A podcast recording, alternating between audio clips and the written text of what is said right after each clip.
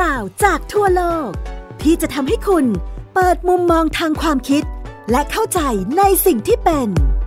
เล่ารอบโลก โดยปิติสีแสงนาม สวัสดีครับ คุณผู้ฟังที่รักทุกท่านกลับมาพบกับผมปิติสีแสงนามและไทย PBS Podcast เล่ารอบโลกกันในตอนใหม่แล้วนะครับสำหรับวันนี้เรายังคงเป็นตอนต่อเนื่องนะครับในเรื่องของ เพลงชาติอาเซียนนะครับแล้วก็เพลงชาติของประเทศอาเซียนที่เราจะพูดถึงนะครับก็คือเพลงชาติของประเทศกัมพูชา คราวที่แล้วเนี่ยนะครับตอนที่แล้วเราพูดถึงเรื่องของเพลง 17 เมษามหาโชคเจยนะครับซึ่งก็เป็นเพลงชาติของเขมรแดงนะครับหรือว่าเพลงชาติของกลุ่มที่เรียกว่ากัมพูชาประชาธิปไตยไปแล้วเขมรแดงก็แน่นอนหลาย ๆ คนก็ คงจะรู้นะครับว่าระบอบนี้นะครับเป็นระบอบที่ทำให้เกิดการฆ่าล้างเผ่าพันธุ์นะครับเกิดขึ้นในประเทศกัมพูชา แกนนำคนสำคัญนะครับของระบอบเขมรแดงเนี่ยก็ประกอบไปด้วยเขาเรียกว่าปัญญาชนปารีสนะครับปัญญาชนปารีสหรือว่า Paris Student Group นะครับซึ่งก็คือกลุ่มนักศึกษาฝ่ายซ้ายจัดนะครับชาวกัมพูชา ซึ่งเอาเข้าจริง ๆ ก็ได้รับทุนการศึกษาจากรัฐบาลกัมพูชานะครับที่ตอนนั้นก็ เป็นประมุขของประเทศโดยเจ้านโรดมสีหนุแหละนะครับให้มาศึกษาต่อที่กรุงปารีสนะครับในทศวรรษ 1950 แล้วก็แน่นอนที่ปารีสนั่นเองนะครับ อันนี้ก็จะเป็นช่วงเวลารุ่นราวคราวเดียวกันนะครับ ที่กลุ่มปัญญาชนชาวสยามนะตอนนั้นนะครับที่ไปเรียนอยู่ที่ปารีสเองก็จัดตั้งคณะราษฎร ในปารีสทศวรรษ 1950 เนี่ยนะครับเราเห็นการจัดตั้งขบวนการคอมมิวนิสต์นะครับลัทธิมาร์กซิสต์เลนินนิสต์เกิดขึ้นอยู่เต็มไปหมดเพราะฉะนั้นกลุ่มปัญญาชนปารีสชาวกัมพูชา ชาวเขมรตอนนั้นเองเนี่ยนะครับก็ได้รับอิทธิพลแบบนั้นด้วยนะครับ แล้วก็กลุ่มนี้เองนะครับก็กลับเข้ามานะครับแล้วก็ทำการรัฐประหารนะครับล้มล้างรัฐบาลสาธารณรัฐนะครับของลอนนอนนะครับโดยมีคนที่สนับสนุนอยู่ด้วยก็คือเจ้านโรดมศรีหนุ โดยปัญญาชนคนสำคัญนะครับที่เป็นแกนนำของ กลุ่มของเขมรแดงเนี่ยนะครับคนแรกที่ไม่พูดถึงไม่ได้เลยก็คือซาลอตซาเพียงแต่ว่าพวกเราเองนะครับอาจจะไม่ค่อยคุ้นชินนะครับกับชื่อซาลอตซาเท่าไหร่นะครับเพราะว่าเมื่อเกิดการเปลี่ยนแปลงขึ้นนะครับเขาเองก็ไม่ยอมรับชื่อโดยกำเนิดของเขาด้วยนะครับแล้วก็เปลี่ยนชื่อตัวเองใหม่เป็นโพพศโพพศเนี่ยนะครับก็เป็นปัญญาชนนะครับที่มีอาวุโสสูงที่สุดนะครับในกลุ่มของเขมรแดงนะครับโพพศเกิดในปี 1925 เกิดที่จังหวัดกำปงทมนะครับกำปงทมเนี่ยอยู่ทางด้านตะวันออกเฉียงเหนือนะครับของกลุ่มพนมเปญจริงๆ แล้วตัวเขาเองเนี่ยก็ถือว่าเป็นคนที่มีเขาเรียกอะไรมาจากครอบครัวที่ค่อนข้างมีฐานะนะครับ จริง ๆ ถือว่าเป็นอีลิทในสังคมกัมพูชาสมัยนั้นเลยก็ได้นะครับ เพราะว่าพี่สาวของโพพศเองเนี่ยนะครับก็ ทำหน้าที่เป็นนางในนะครับของพระบาทสมเด็จพระศรีสุวัตมุนีวงศ์นะครับ อย่างที่ผมเรียนไปว่าศรีสุวัตมุนีวงศ์นะครับ ในตอนที่แล้วก็คือคนที่เป็นกษัตริย์ปกครองกัมพูชานะครับ ก่อนเจ้านโรดมศรีหนุซาลอตซาเนี่ยนะครับจบการศึกษาจากโรงเรียนช่างนะครับในกรุงพนมเปญนนะครับ โดยเป็นช่างไม้นะครับ แล้วก็ได้รับทุนรัฐบาลไปศึกษาต่อนะครับในสาขาวิชาวิศวกรรมไฟฟ้านะครับที่ประเทศฝรั่งเศส อีกคนหนึ่งนะครับที่เป็นแกนนำสำคัญนะครับก็คือเอียงสรี เอียงสรีเนี่ยนะครับก็เป็นอีกหนึ่งแกนนำสำคัญที่มีบทบาทไม่ไม่ไม่น้อยเลยนะครับในยุคของเขมรแดงนะครับ โดยเอียงซรีเนี่ยนะครับเกิดในปี 1930 เป็นคนเวียดนามนะครับ จริงๆ ตอนที่เกิดเนี่ยเกิดอยู่ในเวียดนามใต้นะครับ มีเชื้อสายจีนเขมรนะครับ แล้วก็ได้รับการศึกษาอยู่ที่วิทยาลัยศรีสุวัตนะครับไลชีศรีสุวัตใน กรุงพนมเปญนนะครับ แล้วก็ได้รับทุนการศึกษาไปเรียนวิชาทางด้านการค้านะครับ ทางด้านคอมเมอร์สนะครับที่ประเทศฝรั่งเศส แต่ว่าตอนหลังเนี่ยก็รู้สึกว่าเอ๊ะตัวเองไม่ได้ชอบในเรื่องของการค้าการลงทุนนะครับ ก็เลยเปลี่ยนไปเรียนวิชารัฐศาสตร์นะครับที่ Institute นะครับ Institut Politique de Paris นะครับหรือว่าสถาบันการเมืองศึกษาแห่งกรุงฝรั่งเศสอีกท่านหนึ่งนะครับเราอาจจะเคยได้ยินชื่อบ่อยๆนะครับนั่นก็คือคุณ เขียวสัมพันธ์เเวลาเราพูดถึงชื่อของคนเขมรหรือว่าคนกัมพูชาเนี่ยนะครับคำแรกเนี่ยจะเป็นนามสกุลนะครับ เพราะฉะนั้นเขานามสกุลเขียวนะครับ แล้วก็ชื่อสัมพันธ์นะครับอย่างสมเด็จฮุนเซนอย่างเงี้ยก็นามสกุลฮุนนะครับชื่อเซนนะครับเขียวสัมพันธ์เนี่ยนะครับก็ เกิดไล่กันลงมาเลยนะครับ 1931 นะครับ แล้วก็จบการศึกษาที่วิทยาลัยศรีสุวัตนะครับ ในกรุงพนมเปญเช่นเดียวกัน โดยคนนี้เนี่ยนะครับเป็นคนที่มีความเชี่ยวชาญมากๆนะครับในเรื่องของเศรษฐศาสตร์ แล้วก็รัฐศาสตร์นะครับ โดยวิชาที่เขาเชี่ยวชาญมาก ๆ ก็อย่างที่บอกนะครับก็คือเรื่องของ political economy นะครับหรือว่าเศรษฐศาสตร์การเมืองนะครับ เพราะฉะนั้นเกี่ยวสัมพันธ์เองเนี่ยถือว่าเป็น ปัญญาชนคนสำคัญนะครับที่เป็นคนวางแผนกฎกติกาต่างๆนะครับถ้าคณะราษฎรมีอาจารย์ปรีดีพนมยงค์เป็นมันสมองนะครับคณะปัญญาชนปารีสนะครับของเขมรที่กลับมาจัดตั้งเขมรแดงเนี่ยก็มีเกี่ยวสัมพันธ์เป็นแกนนำเป็นมันสมองนะครับ เขียวสัมพันธ์เองนะครับไปเรียนต่อปริญญาเอกทางด้านเดียวกันกับท่านอาจารย์ปรีดีเลยนะครับ นั่นก็คือทางด้านเศรษฐศาสตร์แล้วก็กฎหมายนะครับอยู่ที่มหาวิทยาลัยปารีสนะครับแล้วก็สำเร็จปริญญาเอกด้วยนะครับเป็นด็อกเตอร์เขียวสัมพันธ์ อีกคนหนึ่งนะครับที่เราอาจจะได้ยินบ่อยๆนะครับนั่นก็คือคุณซอนเซนซอนเซนเองนะครับเกิดปี 1930 เรียนทางด้านศึกษาศาสตร์นะครับ อักษรศาสตร์วรรณกรรมนะครับที่ประเทศฝรั่งเศสนะครับ แต่ว่าที่น่าสนใจก็คือซอนเซนเนี่ยตอนหลังเนี่ยมาสนใจยุทธศาสตร์ทางด้านการทหาร แล้วก็อีกคนหนึ่งนะครับที่มีบทบาทมาก ๆ นะครับในเขมรแดงด้วยก็คือฮูนิมฮูนิมนะครับไปเรียนปริญญาตรีทางด้านกฎหมายนะครับที่ฝรั่งเศสนะครับแล้วก็จบปริญญาเอกที่แต่ว่ากลับมาจบปริญญาเอกที่มหาวิทยาลัยพนมเปญนะครับ แล้วก็ เป็นอีกหนึ่งคนนะครับที่มีบทบาทมาก ๆ ในเรื่องของการฆ่าล้างเผ่าพันธุ์ชาวเขมร การฆ่าล้างเผ่าพันธุ์ชาวเขมรนะครับเกิดขึ้นนะครับหลังวันที่ 17 เมษายนนะครับที่เราเคยพูดถึงกันไปในคราวที่แล้วนะครับว่า 17 เมษามหาโชคเจยเนี่ยนะครับในปี 1975 นะครับ ท่ามกลางสูญญากาศนะครับที่สหรัฐอเมริกาถอนทหารออกไปแล้วจากเวียดนามนะครับสูญญากาศที่เกิดขึ้นก็ดึงให้สมเด็จ เจ้านรดมศรีหนุเนี่ยนะครับสนับสนุนให้ตัวของพรรคเขมรแดง ซึ่งล้อมกรอบอยู่ภายนอกกรุงพนมเปญเนี่ยก็เข้ามาในพนมเปญได้ แล้วก็จากปี 1975 ถึงปี 1979 เนี่ยนะครับก็ถือว่าเป็นเวลาที่เลวร้ายที่สุดนะครับเท่าที่จะเกิดขึ้นได้ในโลกนี้ด้วยนะครับ เพราะว่าเมื่อเขมรแดงเข้ามาเนี่ยนะครับเขมรแดงเขามีความคิดที่เขาเรียกว่ามหาลุดโพนะครับมหาลุดโพหรือว่า The Great Leap Forward นะครับ The Great Leap Forward เนี่ยก็แน่นอนเป็นวิธีการคิดแบบเดียวกันนะครับกับวิธีคิดของรัฐบาลจีนในยุคของเหมาเจ๋อตงใช่ไหมครับเหมาเจ๋อตงเนี่ยในช่วงทศวรรษ 1950 ถึง 1960 เขามีความคิดเรื่องว่าจีนต้องการปฏิวัติอุตสาหกรรมนะครับเพราะนั้นเขาก็บอกว่าการจะปฏิวัติอุตสาหกรรมได้นะครับคนจีนจะต้องเปลี่ยนวิธีคิดใหม่นะครับแล้วก็ เข้าสู่สังคมอุตสาหกรรมให้ได้ซะก่อน โดยเป็นการบังคับภาครัฐนะครับ แล้วก็ทุกคนก็เข้าไปทำงานในโรงงาน โดยที่ไม่ได้มีความรู้ไม่ได้มีความเชี่ยวชาญสำหรับโพพศเองนะครับแล้วก็เขมรแดงเนี่ยเขามองว่าไอ้นโยบายขย่งก้าวกระโดดไกลนะครับหรือว่าก้าวไปข้างหน้ามหาหลุดโปเนี่ยนะครับก็เป็นวิธีคิดแบบเดียวกัน แต่ขอให้เปลี่ยนจากการคิดเรื่องของการไปสู่ภาคอุตสาหกรรม ให้กลายเป็นว่าทุกคนในประเทศกัมพูชา ต้องไปสู่ภาคเกษตรกรรม เพราะนั้นทุกคนก็ต้องออกจากเมืองไปนะครับ แล้วก็เริ่มต้นเข้าสู่ชีวิตเกษตรกรรมใหม่ แน่นอนอสิ่งที่เกิดขึ้นนะครับกลายเป็นความอดอยากแรนแค้นขั้นมหาศาลนะครับ เพราะว่าถึงแม้กัมพูชาจะเป็นประเทศที่อุดมสมบูรณ์นะครับ แต่ว่าคนที่เคยอยู่ในเมืองลองคิดดูนะครับ คนที่เป็นปัญญาชน คนที่เคยทำงานเป็นข้าราชการ คนที่เคยเป็นครูอาจารย์ เป็นช่างฝีมือเป็นศิลปิน พอถูกบังคับให้ออกไปต่างจังหวัด แล้วก็ไปทำนาทำไร่โดยที่ไม่ได้มีความรู้มาก่อน ในขณะเดียวกันก็ไม่มีปุ๋ย ไม่มีเครื่องไม้เครื่องมือทางการเกษตรด้วยนะครับ เพราะนั้นสิ่งที่เกิดขึ้นก็เลยแทนที่จะกลายเป็นกระโดดไปข้างหน้า กัมพูชาก็เลยกลายเป็นกระโดดกลับไปข้างหลังแทนนะครับ แล้วก็เกิดปัญหาทุพพิกภัยครั้งรุนแรงนะครับ ที่คนกัมพูชาอดอยากมากมายมหาศาลนะครับ แล้วก็แน่นอนนะครับคนไหนที่ขัดค้านนะครับวิธีการของเขมรแดงก็ ถูกจับไปลงโทษ การจับไปลงโทษเนี่ยก็เป็นวิธีการลงโทษที่รุนแรงมากๆนะครับ คนส่วนใหญ่ก็อดอยากอยู่แล้วนะครับ แล้วถ้าเกิดว่า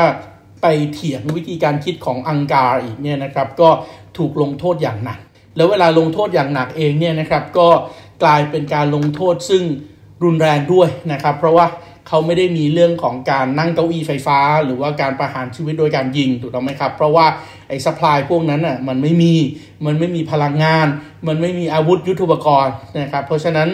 ในทุ่งสังหารเนี่ยวิธีการฆ่ากันส่วนใหญ่ก็แน่นอน ใช้มีด ใช้ค้อน ใช้ไม้ใหญ่ ๆ หรือว่าใช้ไม้ไผ่เหลาแหลมๆเนี่ยฆ่ากันใช้ไม้หน้าสาม ใช้จอบเสียมใช้เคียวเกี่ยวข้าวนะครับ เพราะฉะนั้น คนจำนวนมากเนี่ยก็ถูกฆ่าตายไป เพราะว่าขัดขืนกันระบอบแล้วก็แน่นอนเด็กจำนวนมากเองก็ถูกฟาดเข้ากับต้นไม้ด้วยนะครับ เพราะว่าเขามองว่าถ้าไปฆ่าพ่อฆ่าแม่เสร็จเนี่ยแล้วเกิดลูกมันแค้นอะในที่สุดจะโตขึ้นมา แล้วก็กลับมาแก้แค้นเพราะฉะนั้นพอเขาสังหารโหดกับพวกรุ่นพ่อรุ่นแม่เนี่ยรุ่นลูกเองก็ถูกจับฟาดต้นไม้นะครับเพื่อที่บอกว่าโตไปจะได้กลับมาไม่กลับมาแก้แค้นอีก แน่นอน คนที่เสียชีวิตไปเพราะว่าต่อต้านระบบเองเนี่ยกลายเป็นโชคดีนะครับสำหรับโลกในยุคของเขมรแดง เพราะว่าอะไร เพราะคนที่โชคร้ายมากกว่า นั่นก็คือคนที่ไม่ได้ถูกฆ่าให้ตายไปในทันที แต่เป็นคนที่ถูกจับเข้าไปในคุกของเขมรแดง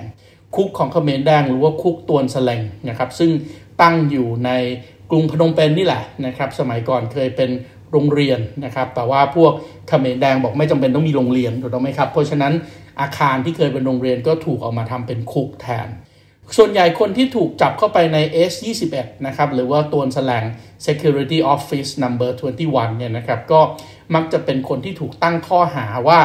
คุณเป็นชนชั้นนายทุน เพราะเมื่อคุณเป็นชนชั้นนายทุน คุณเอาเปรียบแรงงานนะครับ เพราะฉะนั้นคุณก็ต้องถูกลงโทษ คุณนิยมต่างประเทศนะครับ คุณเป็นคนที่อยู่ในชนชั้นที่เอารัดเอาเปรียบแรงงานนะครับไม่ว่าจะเป็นแน่นอนพระสงฆ์หมอ ปัญญาชน อาจารย์มหาวิทยาลัย ศิลปินนะครับข้าราชการนะครับแล้วก็กลุ่มอีกกลุ่มหนึ่งก็คือกลุ่มพวกอีลิตต่างๆ เชื้อพระวงศ์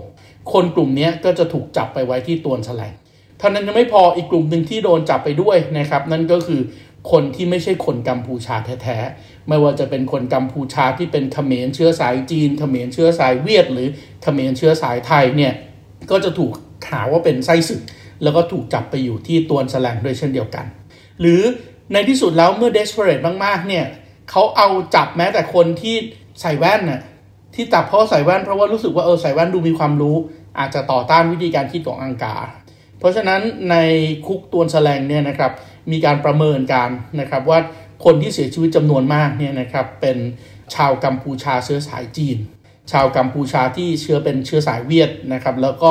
คนกัมพูชาที่นับถือศาสนาอิสลาม คนกลุ่มนี้ก็จะถูกจับไปทรมานด้วยวิธีการต่างๆ เพื่อให้ยอมรับผิด แล้วก็การทรมานด้วยวิธีการต่างๆเนี่ยมันก็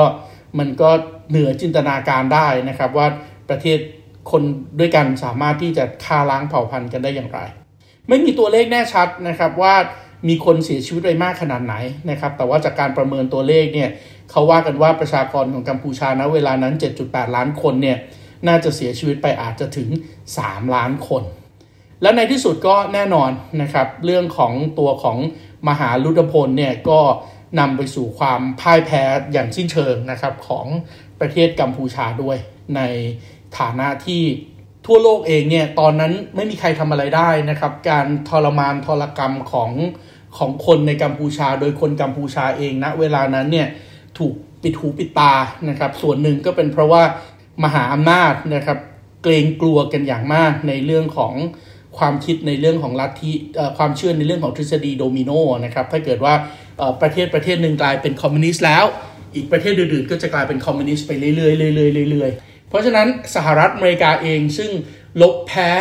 ฝั่งของเวียดนามนะครับ แล้วก็แตกพ่ายออกมาจากเวียดนามใต้เองก็เกรงกลัวมากเลย เพราะว่าตอนนั้นเนี่ยจากเวียดนาม ตอนนี้ลาวกับกัมพูชาก็กลายเป็นคอมมิวนิสต์เต็มขั้นแล้ว เพราะฉะนั้นสิ่งที่เกิดขึ้นก็คือไทยกับสหรัฐตอนนั้นก็ร่วมมือกันนะครับ แล้วก็สนับสนุนพวกพลพศอยู่ลับๆด้วย สนับสนุนเขมรแดงในทางลับด้วยนะครับ เพราะว่า ไม่ต้องการให้คอมมิวนิสต์เวียดนามที่สนับสนุนโดยโซเวียตนะครับเขาก็มองว่าโซเวียตเองเนี่ยร้ายกว่าพวกเขมรแดงนะครับ เพราะว่าอย่างน้อยที่สุดเขมรแดงเองก็ยังเชื่อพี่ใหญ่ นั่นก็คือจีนนะครับแล้วก็ตอนนั้นเองเนี่ยสหรัฐอเมริกาเองก็ผูกมิตรกับจีน เพื่อจะให้จีนเนี่ยเข้ามาถ่วงดุลอำนาจในอินโดจีนด้วยนะครับเพราะฉะนั้นเขาก็มองว่าเฮ้ยแอบสนับสนุนเขมรแดงเองเนี่ย เขมรแดงยังเชื่อจีน เพราะนั้นยังอยู่ในฝ่ายที่เราคุมได้ ต้องอย่าลืมนะครับว่าในช่วงสงครามเย็นเนี่ยมันไม่ได้แยกอุดมการณ์กันอย่างชัดเจนเหมือนที่เราเรียนมาในหนังสือนะครับว่านี่เป็นคอมมิวนิสต์เพราะนั้นเราต้องต่อต้านคอมมิวนิสต์เพราะในความเป็นจริงหลังทศวรรษ1970เนี่ยสหรัฐอเมริกาเองก็สนับสนุนคอมมิวนิสต์นะครับเพราะว่าไปผูกมิตรกับเหมาเจ๋อตง ไปผูกมิตรกับนายกรัฐมนตรีโจวเอินไหลของจีนนะครับเพื่อที่จะให้ จีนเนี่ยช่วยเข้ามาขานอำนาจโซเวียตในภูมิภาคนะครับ เพราะฉะนั้นเขาก็แอบสนับสนุนเขมรแดงกันอยู่ลับๆ คุณกำลังฟัง เล่ารอบโลก โดยปิติสีแสงนาม ทางไทย PBS Podcast แต่ว่าคนที่ทำให้ทั่วโลกรู้ถึงความโหดร้ายของเขมรแดงเนี่ย เอาเข้าจริงกับกลายเป็นเจ้านโรดมศรีหนุ นะครับเพราะว่าเจ้านรมศรีหนุเองเนี่ยในที่สุดแล้วนะครับเมื่อเสียพระทัยมากๆ กับการที่ตัวเองเป็นคนดึงเอาเขมรแดงเข้ามานะครับ ก็เลยขอลาออกจากตำแหน่งประมุขของประเทศอีกครั้งหนึ่งนะครับ แล้วก็เดินทางย้ายไปอยู่ที่จีนนะครับ แล้วก็พอจีนได้เข้าเป็นสมาชิกนะครับขององค์การสหประชาชาติ ตัวของเจ้านรงศรีหนุเองก็เลยได้มีโอกาสนะครับไปถแถลง ที่องค์การสหประชาชาติ แล้วก็เล่าถึงความโหดร้ายของเขมรแดงให้ทั้งโลกรู้นะครับและทั้งโลกเองก็ช็อกกับเรื่องนี้มาก ในขณะเดียวกันนะครับเขมรแดงเองก็ถึงจุดที่เป็นจุดเปราะบางด้วยนะครับ เพราะว่าในหมู่คนที่เป็นแกนนำนะครับที่เมื่อกี้ผมบอกไปนะครับ นั่นก็คือปัญญาชนปารีสเองเนี่ยก็คล้ายๆกันนะครับกับกรณีของปัญญาชนปารีสของสยามนะครับ นั่นก็คือคณะรัษฎรเองเนี่ยในที่สุดก็แตกกัน ตัวของเขมรแดงก็แตกกันเช่นเดียวกันนะครับ แล้วก็การแตกกันตรงนั้นเนี่ยก็ทำให้หลาย ๆ ฝ่ายที่ไม่พอใจเขมรแดงก็แตกตัวออกมา และคนสองคนสามคนนะครับที่มีความสำคัญมากๆ แล้วก็เคยเป็น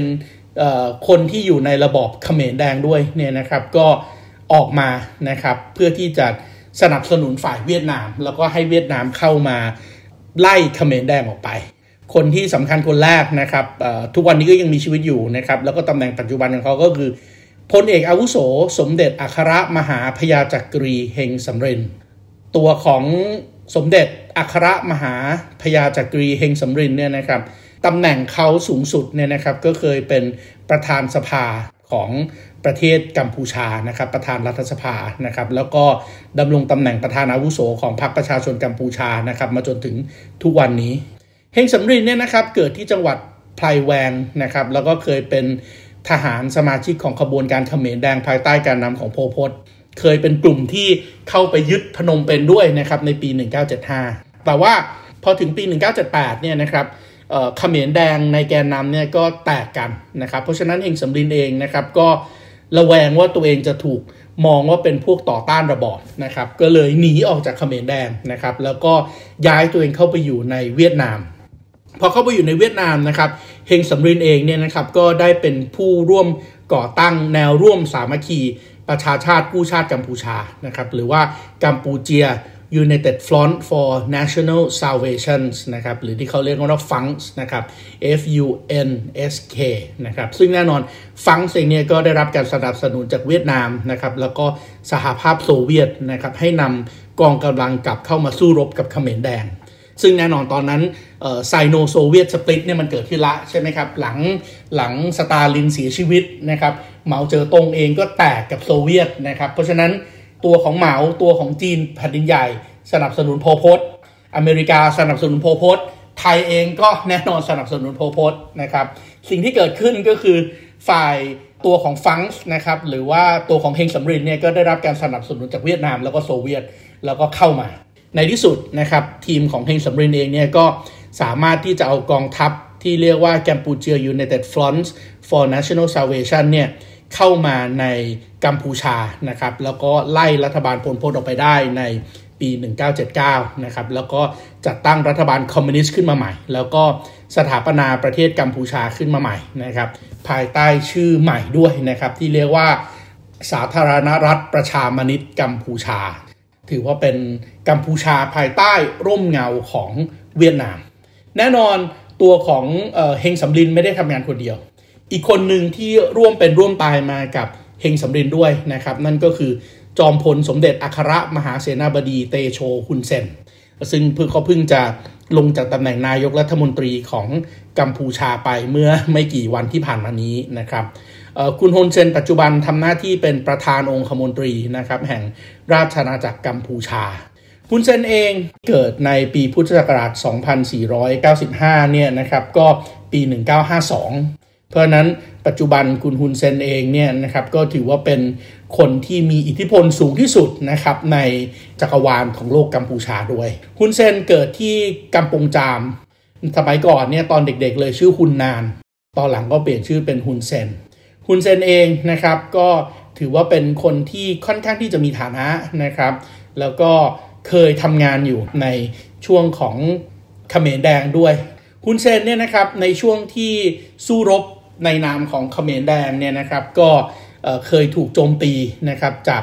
กลุ่มของลอนนอนนะครับซะจนตาด้านซ้ายเนี่ยบอดได้รับการโปรโมทขึ้นมานะครับเพราะว่าสูญเสียอวัยวะนะครับเพื่อที่จะรักษาระบอบนะครับเพราะฉะนั้นฮุนเซนเองก็ เข้ามานะครับแล้วก็เป็นหนึ่งในคนที่ร่วมยึดพนมเปญนนะครับกับกองทัพเขมรแดง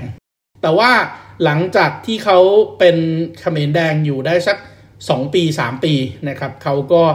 ไม่พอใจนะครับกับการฆ่าล้างเผ่าพันธุ์ของโพพศนะครับ เพราะนั้นฮุนเซนก็เลยออกจากเขมรแดงนะครับแล้วก็เดินทางไปทำงานร่วมกับเฮงสำริน แล้วก็เริ่มต้นสร้างแนวร่วมอย่างที่เมื่อกี้ผมบอกนะครับฟังส์นะครับแล้วก็ในที่สุดก็เข้ามาทำการยึดกัมพูชานะครับแล้วก็ตั้งสาธารณรัฐประชามนิตกัมพูชา อีกคนหนึ่งนะครับซึ่งก่อนหน้านี้ก็เคยเป็นผู้ใหญ่ในพรรค CPP นะครับซึ่งเป็นพรรคหลักของกัมพูชาด้วยนะครับนั่นก็คือจันซีจันซีเองเนี่ยนะครับก็ถือว่าเป็นอีกหนึ่งคนด้วยนะครับที่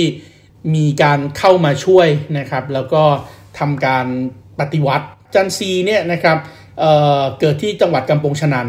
เคยฝึกอบรมทางด้านการทหารกับโซเวียตนะครับ เป็นรัฐมนตรีกระทรวงกลาโหมนะครับ แล้วก็เข้ามาทำงานแน่นอนนะครับ เป็นคณะกรรมการโปลิตบูโรนะครับของพรรคปฏิวัติประชาชนกัมพูชานะครับ แล้วก็ตอนหลังเองเนี่ยก็ทำลงตำแหน่งเป็นนายรัฐมนตรีนะครับของสาธารณประชามนิตกัมพูชาด้วย เพราะนั้นในจักรวาลของสาธารณประชามนิตกัมพูชาเนี่ยนะครับสิ่งที่เราเห็นนะครับก็คือเราจะเห็นคุณเฮงสำรินเนี่ยทำหน้าที่เป็นเลขาธิการพรรคแล้วก็เป็นประมุขแห่งรัฐ ในขณะที่นายฮุนตรีเนี่ยก็จันซีนะครับแล้วก็ต่อจากจันซีก็เป็นฮุนเซน แล้วฮุนเซนเองเนี่ยก็เป็นนายฮุนตรีตั้งแต่วันนั้นนะครับปีพุทธศักราช 2528 นะครับที่เป็นนายฮุนตรีของสหรัฐประชามนิตกัมพูชานะครับมาจนถึง ปีปัจจุบันนะครับ 2566 นะครับ แล้วก็เพิ่งลงจากตำแหน่ง เพราะนั้นเเมื่อรัฐบาลของสมออของโพพศนะครับ ถูกไล่ออกไปในปี 1979 สาธารณประชามนิตกัมพูชาก็ถูกสาก็ถูกสถาปนาขึ้นมา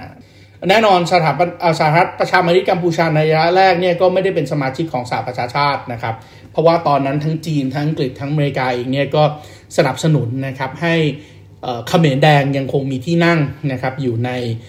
สหประชาชาติด้วย จนกระทั่งนะครับกัมพูชาเนี่ยก็เกิดสงครามกัมพูชาถูกต้องไหมครับ หรือว่าสงครามอินโดจีนครั้งที่ 3 ต่อเนื่องมาตั้งแต่ปี 1979 นะครับ กว่าจะมาสงบได้เนี่ยก็ถึงช่วงสักทศวรรษ 1990 แนวร่วมเขมร 3 ฝ่ายนะครับ ก็จัดตั้งรัฐบาลผสมนะครับกัมพูชาประชาธิปไตยขึ้นมาได้ แล้วก็นำไปสู่การเลือกตั้งนะครับ เพราะฉะนั้นรัฐบาลของสหรัฐประชามนิตกัมพูชาเองเมื่อเข้าไปร่วมกันนะครับกับเขมร3ฝ่ายเพื่อที่จะเดินหน้าที่จะเข้าสู่การเลือกตั้งใหม่ในทศวรรษ 1990 เนี่ยก็เปลี่ยนชื่อเป็น State of Cambodia นะครับหรือว่า SOC นะครับในช่วง 4 ปีสุดท้ายนะครับตั้งแต่ทศวรรษ 1990 เนี่ยนะครับเพื่อที่จะกลับมาฟื้นฟูการเป็นราชอาณาจักรกัมพูชาหรือว่า Kingdom of Cambodia ขึ้นมาอีกครั้งนึงแน่นอนนะครับสาธารณประชามนิตกัมพูชานะครับหรือว่ากัมพูชาภายใต้การดูแลของเวียดนามเองเนี่ยก็มีเพลงชาติด้วยเช่นเดียวกัน เพลงชาติของสารัฐประชามนิตกัมพูชานะครับเรียบเรียงโดยเขียวจินดานะครับแล้วก็ชายโสเพีย หลังจากที่โค่นล้มรัฐบาลเขมรแดงออกไปได้นะครับ กองทัพประชาชนเวียดนามนะครับ ก็ยกเลิกการใช้เพลง 17 เมษามหาโชคชัยนะครับ แล้วก็ใช้เพลงชาติสาธารณรัฐประชามนิตกัมพูชานะครับ ต่อเนื่องนะครับตั้งแต่ปี 1979 นะครับ เรื่อยมานะครับจนถึงช่วงของปีที่ก่อนที่จะมีการ เลือกตั้งแล้วก็ตั้งราชอาณาจักรกัมพูชาขึ้นมาใหม่นะครับในปี 1993 หรือว่าปี 2536 เนื้อเพลงของเออเพลงชาติสาธารณประชามนิตกัมพูชาเนี่ยนะครับก็มีคำแปลนะครับทั้งในภาษาเวียดนาม แล้วก็ทั้งในภาษาเขมรนะครับอันนี้มีเนื้อเนื้อภาษาเวียดนามด้วยนะครับโดยคำแปลเป็นภาษาไทยก็คือพลรัฐกัมพูชา เป็นกำลังแลกเผด็จ สัจจาทำให้บ่นสิ้นพวกปัญจมิตร ตั้งใจสามัคคีจึงมีมหิทธิฤทธิ์สู้แลกชีวิตหลังเลือดแลกเอาชัยนะครับอันนี้เป็นเนื้อร้องบทแรก พลรัฐกัมพูชาเป็นกำลังแลกเผด็จ สัจจาทำให้บ่นสิ้นพวกปัญจมิตร ตั้งใจสามัคคีจึงมีมหิทธิฤทธิ์สู้แลกชีวิตหลังเลือดแลกเอาชัยกองทัพกัมพูชาเดือดล้นกล้าหาญบุกตะลุย อุปสรรคขวางหน้าข้ามตัดสำเร็จได้ทำให้ป่นศัตรูพวกสามานนำเสรีทะเกิงทะการมอบแด่ประชาชนนะครับอันนี้ก็เป็นท่อนที่2นะครับพูดถึงกองทัพ แล้วก็ท่อนที่ 3 พูดถึงวีรบุรุษนะครับวีรบุรุษกัมพูชาบุตรมุ่งมั่นในสงคราม ปฏิญญาณตอบแทนกับศัตรูธงชัยประสาทสีเลือดสูงสว่างโพรงนำชาติก้าวไปสร้างสู่ ความสุขเกษมสารนะครับ อันนี้ก็เป็นเนื้อเพลงนะครับที่แปลเป็นภาษาไทยของเพลงชาติสาธารณประชามนิตกัมพูชา แน่นอนนะครับเมื่อมีการเลือกตั้งใหม่ในปี 1991-1992 แล้วก็กลับมาเป็นราชอาณาจักรกัมพูชาได้ในปี 1993 เพลงนครราช หรือว่าโนโกเรชนะครับก็ถูกนำกลับมาใช้ใหม่นะครับ แล้วก็ให้มาเป็นเพลงชาติอย่างเป็นทางการนะครับของกัมพูชาอีกครั้งหนึ่งนะครับ ตั้งแต่การสถาปนาราชอาณาจักรกัมพูชาขึ้นมาใหม่ ในวันที่ 21 กันยายนนะครับ ปี 1993 นะครับหรือว่าปีพุทธศักราช 2536โดยปัจจุบันนี้นะครับ คนกัมพูชาเองก็จะมีการร้องเพลงชาตินะครับสองครั้งต่อวัน ตอนเช้านะครับจะร้องเพลงชาติในมีโอวิทยุโทรทัศน์เนี่ยก็จะเปิดเพลงชาตินะครับตอน7จ็ดโมงเช้าแล้วก็อีกรอบหนึ่งตอน5้าโมงเย็นเพลงชาติของเขานี่จะมีเวอร์ชันสั้นนะครับก็ร้องเฉพาะบทที่1นนะครับแล้วก็ถ้าเป็นงานสำคัญสำคัญจริงๆก็จะร้องทั้ง 3 บท อันนี้ก็เป็นเพลงชาติกัมพูชาที่เรานำมาเล่าให้ฟังกันนะครับ โดยวันนี้เราจะขอปิดรายการนะครับ โดยการนำเอาเพลง ชาติสาธารณประชามนิตกัมพูชานะครับหรือว่าในช่วงที่กัมพูชาอยู่ภายใต้การปกครองของเวียดนามมาเปิดให้คุณผู้ฟังได้ฟังกันครับ และผมก็คงจะต้องขอลาคุณผู้ฟังไปพร้อมกับเพลงนี้เลยครับ สวัสดีครับ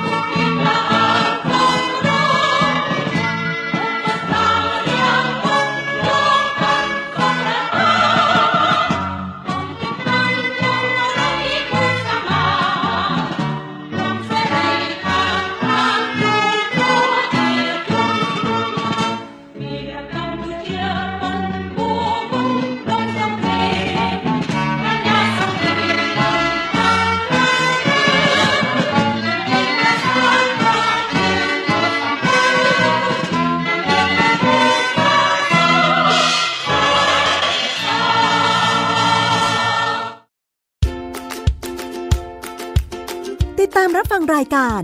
เล่ารอบโลก ได้ทางเว็บไซต์และแอปพลิเคชันไทย PBS Podcast และติดตามความเคลื่อนไหวรายการได้ที่ สื่อสังคมออนไลน์ไทย PBS Podcast ทั้ง Facebook, Instagram, YouTube และ Twitter Thai PBS Podcast View the world via the voice